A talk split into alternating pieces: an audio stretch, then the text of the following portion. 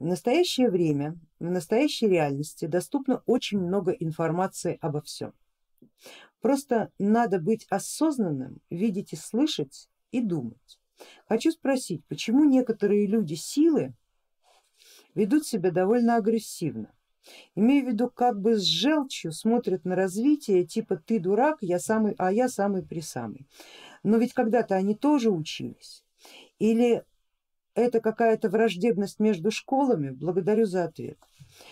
А, нет, коллега, это, это проблема роста. На самом деле любая школа, даже та, которая позиционирует себя как оккультная, колдовская, мистическая или магическая, любая проходит проблемы роста. Находится на уровне стихийных сил, находится на уровне стихийного эгрегора. Если в этой, в этой школе, в, этой, в этом ордене есть э, специалист, то есть профессионал, составляющий некое магическое ядро системы, то принципе здесь страшного ничего нет, такая школа, такая система, такой орден очень устойчив. Другое дело, что там собрались люди, которые лишь только учатся и которые не представляют своими сознаниями ни конгломерацию такого ядра, никто из этих специалистов также не обладает серьезным магическим потенциалом, серьезным магическим ядром. Поэтому они представляют собой вроде как клуб по интересам.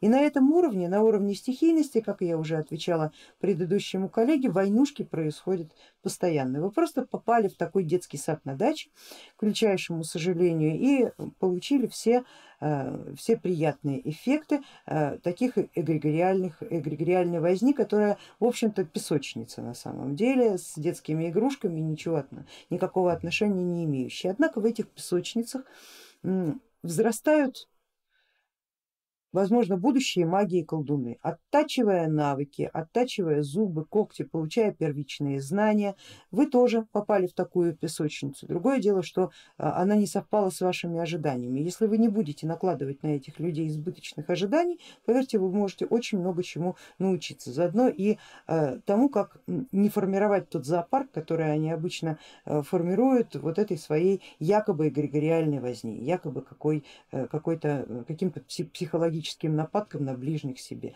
Так ведут себя 99% людей, позиционирующих себя как люди силы. Ну, это опыт, воспринимайте это как опыт, оценивайте это как опыт, ни в коем случае не принимайте на свой счет. Просто смотрите на них и понимаете, детский сад на даче.